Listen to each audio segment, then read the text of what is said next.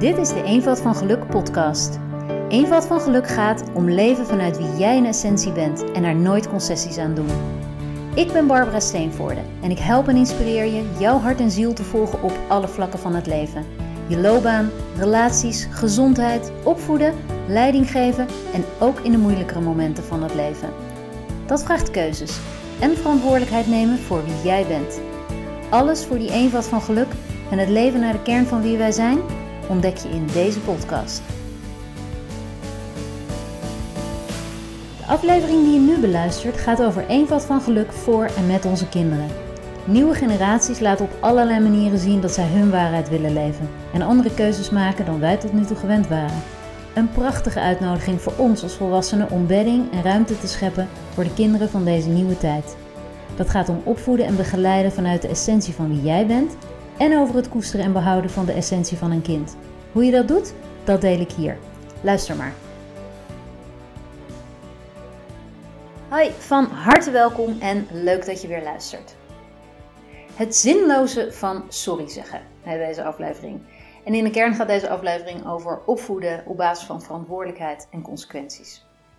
En de aanleiding van de titel is dat ik een tijd geleden door een intern begeleidster op een school waar ik uh, een kind begeleide uh, staande werd gehouden. We hadden een paar weken daarvoor een gesprek gehad. En zij zei: Mag ik daar nog eens even op terugkomen? Want je zei in dat gesprek iets tussen neus en lippen door, maar dat is me de hele tijd bijgebleven. En wat ik kennelijk had gezegd is iets van: Ja, sorry zeggen, dat is natuurlijk ook totaal zinloos. Maar dat had ik, zoals ik dat wel vaker doe, een beetje tussen neus en lippen door gezegd, omdat het op dat moment gewoon niet aan de orde was om dat heel erg uit uit doeken te doen, hoe, hoe dan wel. Ehm, maar zij zei tegen mij, dat jij dat zei, dat zeg je niet voor niks. Dus het is me al die tijd bijgebleven van, wat dan wel? Hoe moeten we dat dan wel doen? En toen zei ik nou, kun je me een situatie voorleggen waarin jij vindt dat een kind sorry moet zeggen? En toen vertelde zij, nou ja, zeer geregeld gebeurt dat op het schoolplein tijdens een pauze uh, het ene kind een ander kind slaat. Um, ze zei, nou begrijp ik dat dat uit frustratie is of uit gewoon onbezonnenheid. Maar zo'n kind heeft, dat andere kind heeft dan wel pijn. Dus moet een kind bij ons gewoon sorry zeggen. En ik zei, nou ja, op zich begrijpelijk. De vraag is alleen, heb je daarmee bereikt wat je wil bereiken? Want een kind is een opportunist. En die zal gewoon heel snel sorry zeggen, zodat hij weer lekker door kan met spelen. Wat werkt, is wanneer een kind echt de verantwoordelijkheid krijgt voor wat hij gedaan heeft. Dus dat hij de verantwoordelijkheid krijgt ook voor de consequenties van het slaan. En als wij werkelijk denken dat sorry zeggen de consequentie is van iemand slaan, dan zitten we er denk ik naast. En komt een kind goed en makkelijk weg. En wat je wil is natuurlijk niet zozeer dat er sorry gezegd wordt, of dat iemand op die manier zijn verantwoordelijkheid neemt, maar je wil dat het slaan stopt. Dat dat niet nog een keer gebeurt. En nou, de volgende begeleider, hoe groot is de kans dat iemand door sorry te zeggen het niet nog een keer doet? En toen zei ze, ja, daar moet ik je gelijk geven. De kans dat het nog een keer gebeurt is vrij groot. Want wat dat betreft helpt sorry zeggen niet echt. Dus in de pedagogiek leren we dan dat een kind zijn verantwoordelijkheid moet nemen door sorry te zeggen. En voor mij gaat verantwoordelijkheid veel verder dan dat.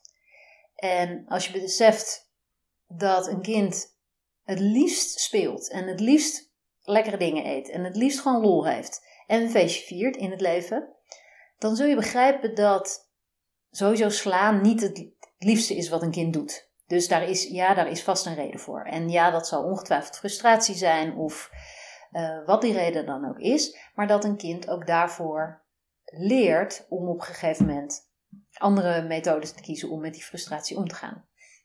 En om het slaan uit te doven, om te voorkomen dat het slaan telkens opnieuw als middel gekozen wordt, kun je een kind een letterlijke consequentie laten dragen van het slaan. Nou, het vroeg die IB'er natuurlijk aan mij van, ja, hoe doe ik dat dan? Nou, heel simpel. Wat is de letterlijke consequentie van iemand slaan? Dat is dat iemand pijn heeft. Of dat iemand zich aan de binnenkant beschadigd voelt. Dus wat je doet is op zo'n moment een kind vragen te komen. Zeggen, klopt het dat jij net iemand geslagen hebt? Ja, dat klopt. Nou, dan heb jij nu dat op te lossen. Want de consequentie van iemand slaan is dat je moet zorgen dat iemand niet meer gewond is. Dus nou, kijk even aan de buitenkant. Uh, is er iets nodig? Is er een pleister nodig? Is er een zalfje nodig? Is er um, een, een, koud doekje nodig? Um, nou, ga dat dan even halen. Ga dat regelen. Um, zorg dat die ander gewoon uh, aan de buitenkant hersteld raakt. Nou, en als je dat gedaan hebt, check je de binnenkant. Hoe is het met diegene aan de binnenkant? Is diegene nog geschrokken? Moet er misschien een slokje water komen? Is diegene nog bang voor jou? Uh, dan moet jij zorgen dat er van alles uit de kast wordt gehaald om te zorgen dat dat klasgenootje zich weer veilig voelt bij jou. En je zult begrijpen dat tegen de tijd dat dit hele gedoe afgelopen is en dat je dat zowel binnen als buitenkant hersteld hebt, die hele pauze al voorbij is en dit kind wat zojuist geslagen heeft, eigenlijk zijn pauze um, in duizend stukjes ziet opgaan. En dat is nu precies wat je wil. Want een kind wat dit allemaal uit de kast moet halen als hij iemand geslagen heeft, denk wel drie keer na voordat hij de volgende keer met zijn handjes gaat meppen. Terwijl een kind wat bij de juf moet komen, sorry mag zeggen en dan weer door kan, heeft daar eigenlijk heel weinig last van. Roept even sorry en rent gewoon weer verder. Los nog even van het feit dat degene die geslagen is zich misschien nog steeds heel ellendig voelt en misschien nog steeds niet echt graag op dat schoolplein rondloopt. Dus eigenlijk is er voor beide partijen op zo'n moment niets opgelost. En dat is wat ik bedoelde met, ja, het is eigenlijk vrij zinloos om sorry te leren zeggen. Want het kan dan wel onder het mom van je moet verantwoordelijkheid nemen voor wat je gedaan hebt, maar de echte verantwoordelijkheid kan een kind hiermee nog uit de weg gaan. En een belangrijke reden, reden waarom ik liever niet werken met moeten en straffen is omdat als een kind iets moet of als een kind iets doet omdat het anders gestraft wordt, dan doet, leert een kind zichzelf iets aan op basis van een externe invloed. Dus dan dat wat een kind leert wordt geëxternaliseerd, zoals we dat dan wel noemen. En op het moment dat een kind iets leert op basis van het nemen van verantwoordelijkheid en verantwoordelijkheid dragen voor consequenties, dan wordt dat geleerde geïnternaliseerd dan wordt het van het kind zelf. Als een kind gewoon sorry moet zeggen omdat het geslagen heeft, dan is dat omdat anderen dat kennelijk vinden. Omdat anderen kennelijk vinden dat je dat doet als je iemand geslagen hebt. Maar aan de binnenkant gebeurt er met dit kind helemaal niks in de zin van God, dat had ik eigenlijk niet moeten doen. Er gebeurt alleen maar, oh jee, ik moet weer op het matje komen. Oké, sorry en weer door. Dat is het grote voordeel van werken met verantwoordelijkheid en consequenties. En dus ook het nadeel van moeten en straffen. Een kind moet, wat mij betreft, ja, volgens de wet wel, maar wat mij betreft niet naar school. Mijn kind in elk geval niet. Uh, ik begeleid ouders en ik begrijp dat elke ouder ongeveer wil dat dat wel volgens de wet verloopt. Maar ik heb al lang al besloten, ook dat moet van mij niet. Alleen wat ik wel doe, is met mijn kind in elk geval het gesprek hebben Waarom wil jij naar school? Wat is de reden dat jij gaat en dat jij nog je energie hieraan geeft? En dan zul je merken dat kinderen talloze argumenten oplepelen waarom zij vinden dat ze naar school moeten. Terwijl als ik zeg je moet, dat kind heel veel redenen heeft waarom die vindt dat het niet moet. En als het moet van mij, dan gaat hij voor mij. Dan gaat hij met hangende schoudertjes weer naar school en dan braaf doen wat ik zeg. Terwijl als ik een gesprek met mijn kind heb over waarom wil je nog naar school, dan wordt het naar school gaan van het kind zelf. En dat bedoel ik ook weer met dat internaliseren. Dan is het naar school gaan geïnternaliseerd in plaats van dat het van een extern iets afkomstig is dat je moet. Ik kan me nog herinneren dat mijn kind vijf was en al een brief aan de regering wilde sturen, omdat hij vond dat schoolplicht niet voor iedereen moest gelden. Dat er voor sommige kinderen school echt niet wenselijk was. Nou, dan heb ik hem alle ruimte gegeven om die brief te gaan schrijven, totdat hij besefte van goh, het is misschien eigenlijk toch wel handig om naar school te gaan. Maar om zijn eigen reden, dus die brief is er uiteindelijk nooit gekomen. Heel af en toe vraagt hij nog eens naar dat adres van de regering, maar uh, hij gebruikt het nooit. Omdat een kind van zichzelf dan argumenten heeft bedacht of gevonden waarom hij zelf eigenlijk wel wil. En dan hoeft hij dus niet van mij. Tijdens workshops met ouders maar ook heel vaak in één op één gesprek met ouders of met leerkrachten of met uh, leerlingbegeleiders. Krijg ik heel vaak de vraag, maar hoe doe je dat dan? Opvoeden op basis van verantwoordelijkheid geven. En eh, vandaag nog een gesprek met een docent op een ehm, middelbare school. Die zei: Maar hoe doe jij dat dan thuis met jouw kinderen? Want wat is dan dat verschil tussen consequenties en straffen? Vroeg deze docent. En dat is inderdaad een goed begin. Het verschil begrijpen tussen wat een straf is en een consequentie is.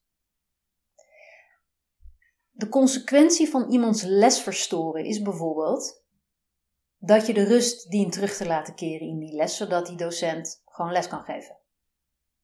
En dan vraag je aan een kind: hoe ga je dat doen?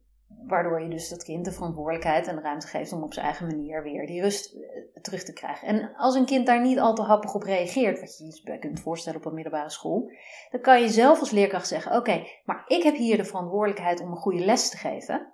En die verantwoordelijkheid vind ik heel belangrijk. Ten eerste omdat ik dat mezelf verplicht naar andere leerlingen toe. Ten tweede omdat ik van mijn vak hou. En ten derde omdat ik er nog zo'n salaris voor krijg ook. Dus dat is mijn verantwoordelijkheid. En binnen die verantwoordelijkheid heb ik alles te doen om te zorgen dat mijn les niet verstoord wordt. Dus als jij niet een manier weet te vinden zodat mijn les door kan gaan, dan heb je nu van mij één keuze. Of je doet leuk mee, of je verlaat deze les. Welke keuze maak je? En de consequentie van een kind wat op dat moment besluit de les te verlaten, is slechte cijfers. De consequentie is dus niet, dan moet je daarna nablijven. Dat is straf. Dus straffen is een eh, eigenlijk een consequentie opleggen die op geen enkele manier te maken heeft met dat wat er veroorzaakt is. En een consequentie heeft een directe relatie met wat er veroorzaakt is. Dus, ander voorbeeld. Als je kind zijn bord niet leeg eet, is, niet, is een straf zou zijn, dan mag je de rest van de week geen televisie kijken. De consequentie van een leeg bord of van een, een bord vol laten staan, is dat je zo direct honger zult hebben. En nee, je krijgt dan niet nog iets anders te eten. Dus je geeft een kind verantwoordelijkheid voor zijn of haar rol in een gezin, in een klas, waar dan ook, naar anderen toe. En daar horen consequenties bij, wanneer je aan bepaalde dingen niet houdt of wanneer je bepaalde dingen veroorzaakt. En een straf heeft dus op geen enkele manier te maken met dat wat er veroorzaakt is. En een consequentie heeft dat wel. Op het moment dat een kind dus bijvoorbeeld in dit, eh, in dit voorbeeld stelselmatig weer die les verlaat, omdat hij de les verstoort en dus telkens kiest voor de les verlaten, dan zul je merken dat er op een gegeven moment slechte cijfers gehaald worden. En dan kan het natuurlijk zijn dat ouders op hoge poten naar school gaan en begon, mijn kind haalt slechte cijfers. Hoe kan dat nou? Nou, dan kan je als, als leerkracht zeggen, nou, dat komt omdat uw kind geregeld de les verlaat, omdat het mijn les verstoort. En die kiest er elke keer voor om mijn les te verlaten, in plaats van zich gewoon te houden aan de rust in de klas. En op het moment dat een kind zelf baalt van die slechte cijfers, kun je met een kind een gesprek aangaan van, goh, wat zou daar nou kunnen helpen? Zou het misschien helpen om op te letten? Zou het misschien helpen om gewoon les te volgen en mee te doen? En dan zie je dus eigenlijk dat via allerlei verantwoordelijkheden en consequenties een kind uiteindelijk zelf zal besluiten: ja, maar ho even, ik wil niet blijven zitten, dus dan kan ik me maar beter aan die les houden en laat me dan maar een keertje dimmen. dus eigenlijk zie je daarin dat we, hoe we soms als leerkracht of als begeleider of als ouder ongelooflijk worstelen met de pedagogische aanpak waar wij zelf mee opgegroeid zijn. En daar zijn we een beetje mee verpest. En dat is die pedagogische aanpak van straffen en ook belonen. En um, beide, zowel belonen als straffen, leiden niet tot geïnternaliseerd gedrag, leidt niet tot een kind wat zichzelf bewust is van zijn gedrag en de consequenties daarvan.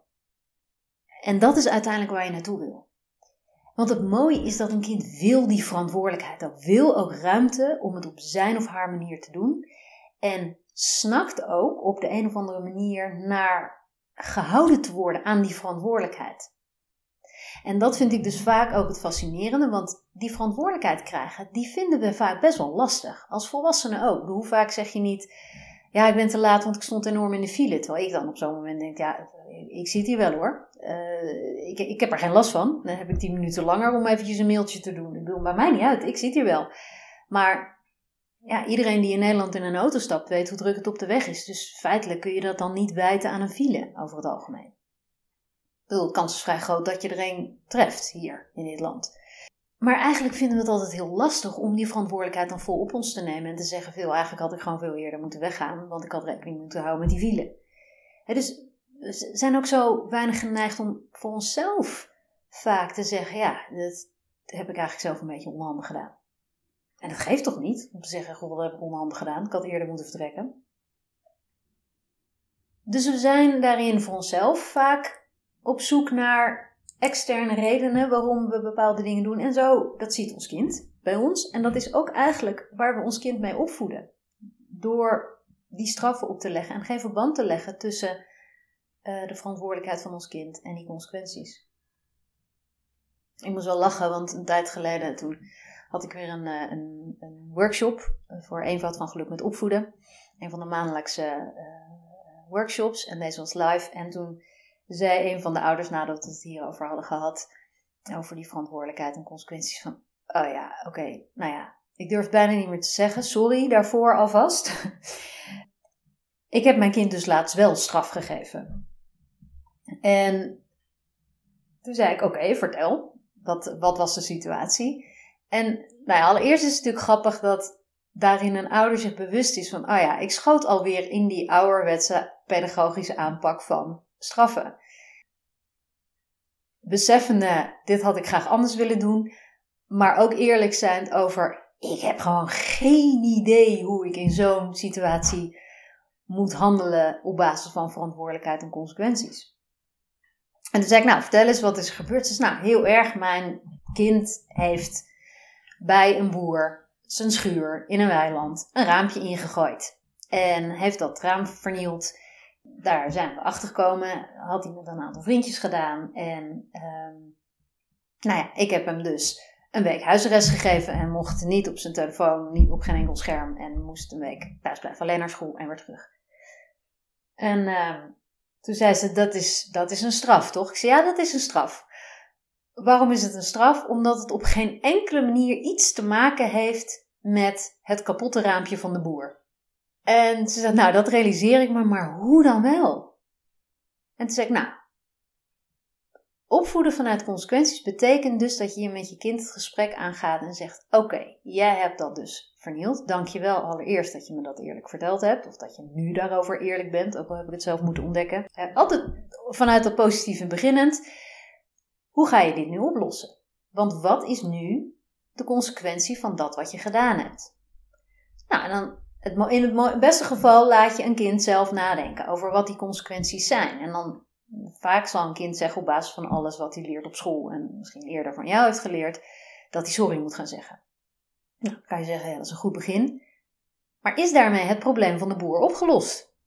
En als een kind ben ik, nee, nee, dat raampje is nog steeds kapot. Oké, nou dan moet ik misschien geld geven aan de boer. Oké, maar is het probleem van de boer daarmee opgelost? Nee, want dat raampje is nog steeds kapot.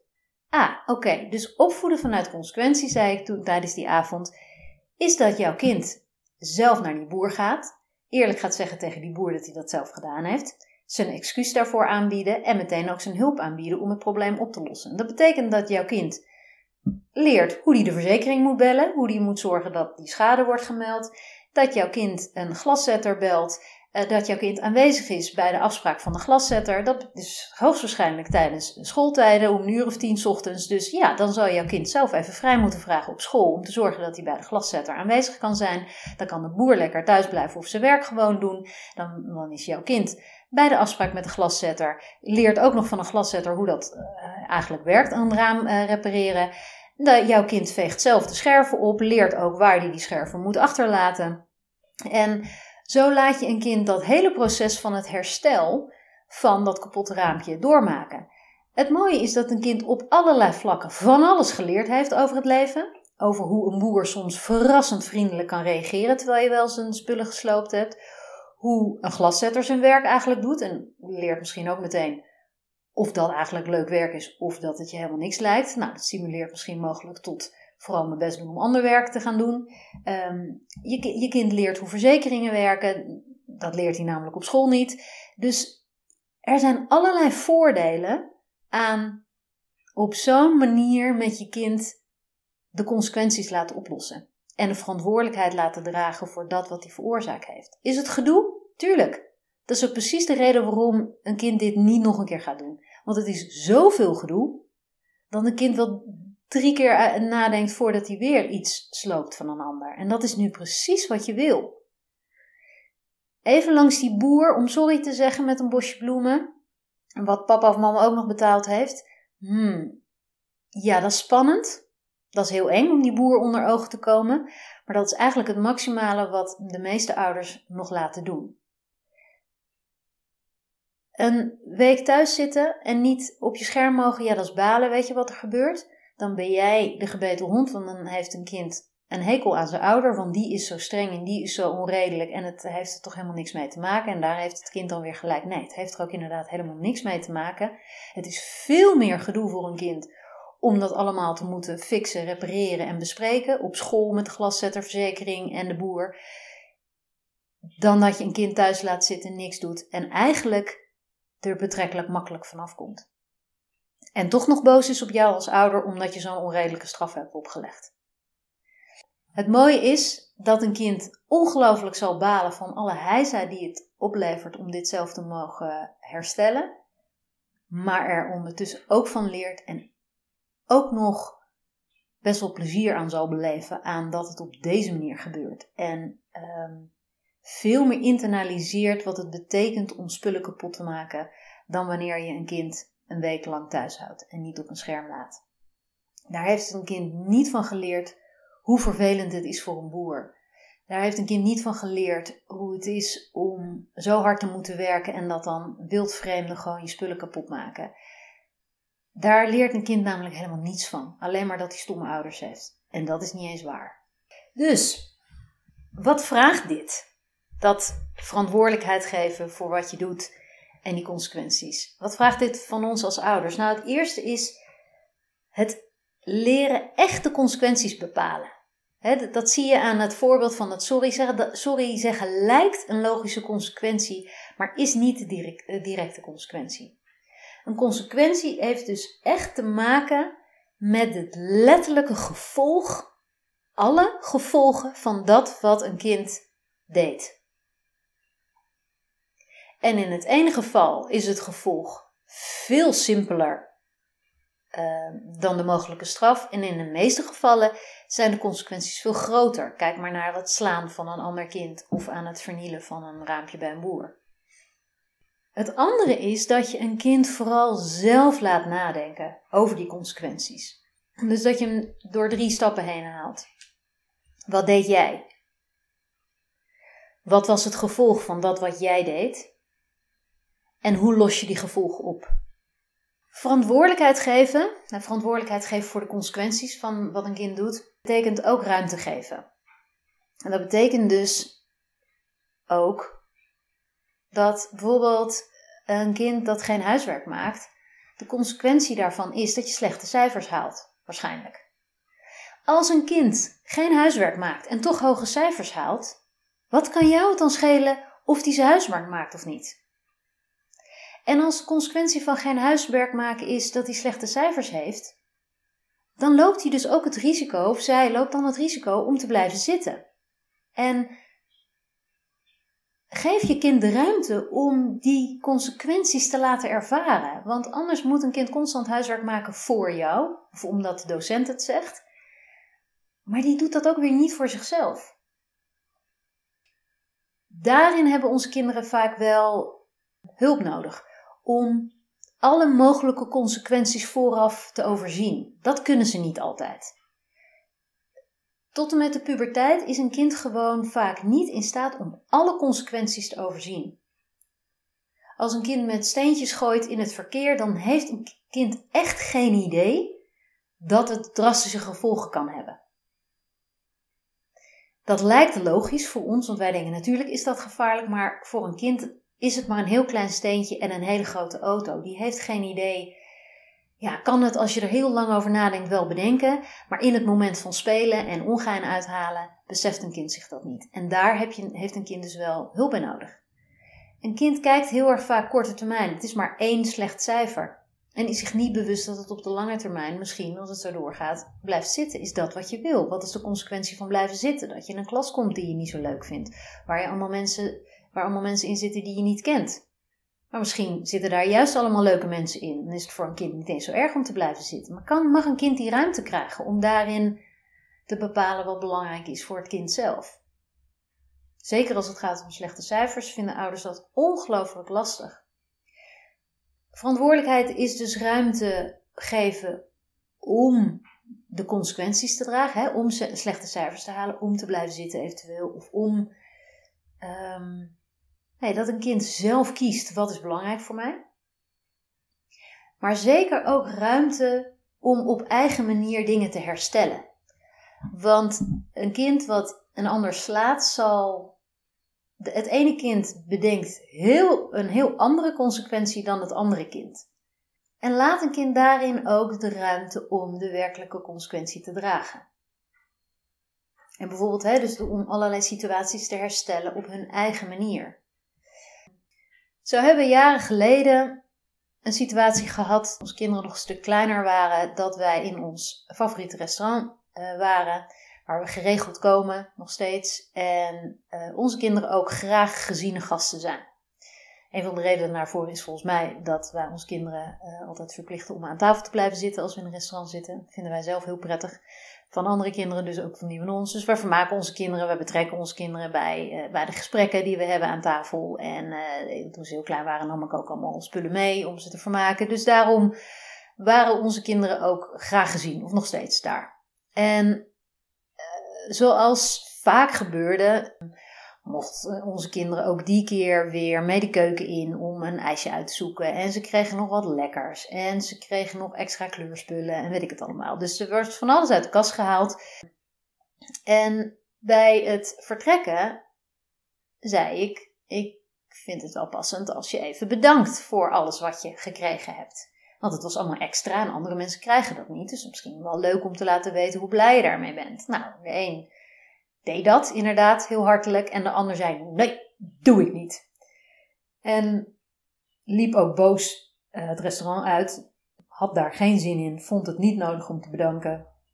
En bij thuiskomst had ik daar nog met hem een gesprekje over. Dat ik zei: Nou, vind ik niet aardig. Zij doen altijd heel veel voor jou. Uh, zijn super lief voor jullie. Doen allemaal extra dingen die ze niet hoeven doen. Ik vind het gewoon niet aardig dat je daar niet uh, voor bedankt. Um, maar denk daar zelf gerust over na. Uh, ik ben het er niet mee eens hoe je dit deed. Maar goed, consequentie kan zijn dat ze op een gegeven moment in dat restaurant ook denken van nou, uh, dat doen we op een gegeven moment niet meer, want ze vinden er toch geen, geen bal aan. Want dat is de consequentie van boos vertrekken. Dat ze misschien denken dat je er helemaal niks aan vond in het restaurant. Klopt dat? Nee, nee, dat klopte niet. Nou, toen was het uh, huilen natuurlijk, want nee, ik vond het juist heel lief en ik vind ze altijd zo lief en ik had ze wel moeten bedanken. En uh, nou, toen kwam natuurlijk het besef. Dus toen zei ik, oké, dus je had wel willen bedanken. Ja, ja, eigenlijk wel, want uh, ja, ik vond het wel heel lief en ik vond het juist altijd zo'n speciaal restaurant. Daarom gaan we toch ook altijd, omdat ze altijd zo lief voor ons zijn. En ja, nou, nou, tanden poetsen, je bed in. Ja, weet je, het is nu gebeurd. Um, nou, bleef maar huilen. Toen zei ik, oké, wat maak je nou nog verdrietig? Ja, dat ik het niet meer kan oplossen. Toen zei ik, oh, wacht eens even. Je kan het altijd oplossen. En dat is zo'n moment waarop je ruimte moet scheppen. Want dit kind voelde gewoon, dit heb ik niet goed gedaan. Dit had ik anders willen doen. Maar ja, nu wil ik het oplossen en nu kan het niet meer. Dan zeg ik, er kan altijd iets opgelost worden. Hoe zou je het willen oplossen? zeg ik, nou, dat ik nu nog terug ga om te bedanken alsnog. En toen hebben we instant, heb ik hem met pyjama al in de auto gezet. Zeg, dan gaan we alsnog bedanken. Dus toen zijn we alsnog naar het restaurant teruggereden. Was gelukkig niet zo ver. Heb ik hem naar binnen laten gaan in zijn pyjama. En heb ik hem alsnog laten bedanken. En natuurlijk zeiden ze in het restaurant, dat had helemaal niet gehoeven. Maar ik denk dus dat het wel had gehoeven. Want het fijne voor zo'n kind is dat hij echt wat geleerd heeft. Dat hij zich echt bewust was van: het was echt niet aardig van mij om zo boos te vertrekken. En ik heb er echt spijt van. En als een kind op zo'n moment niet de ruimte krijgt om dat dan op te lossen, dan heeft hij er alsnog niks van geleerd. Want het enige wat hij dan geleerd heeft is een rotgevoel hebben van een leuke avond. En natuurlijk kwam het mij totaal niet uit. En natuurlijk wist ik dat dat van het restaurant helemaal niet hoefde en dat ze heus wel snapte dat het gewoon een kinderbui was. Maar ik vind het op dat moment belangrijk om ruimte te geven voor de verantwoordelijkheid van mijn kind om het op te lossen. En dat komt niet altijd uit. En daar zit ik echt niet altijd op te wachten. Maar ik vind het wel belangrijk dat een kind daar gelegenheid voor krijgt. En dat alsnog goed kan doen. En dat is ook wat ik vaak doe. Ehm, ik zei net al iets van betrek je kind in alle mogelijke consequenties, omdat ze die niet altijd overzien.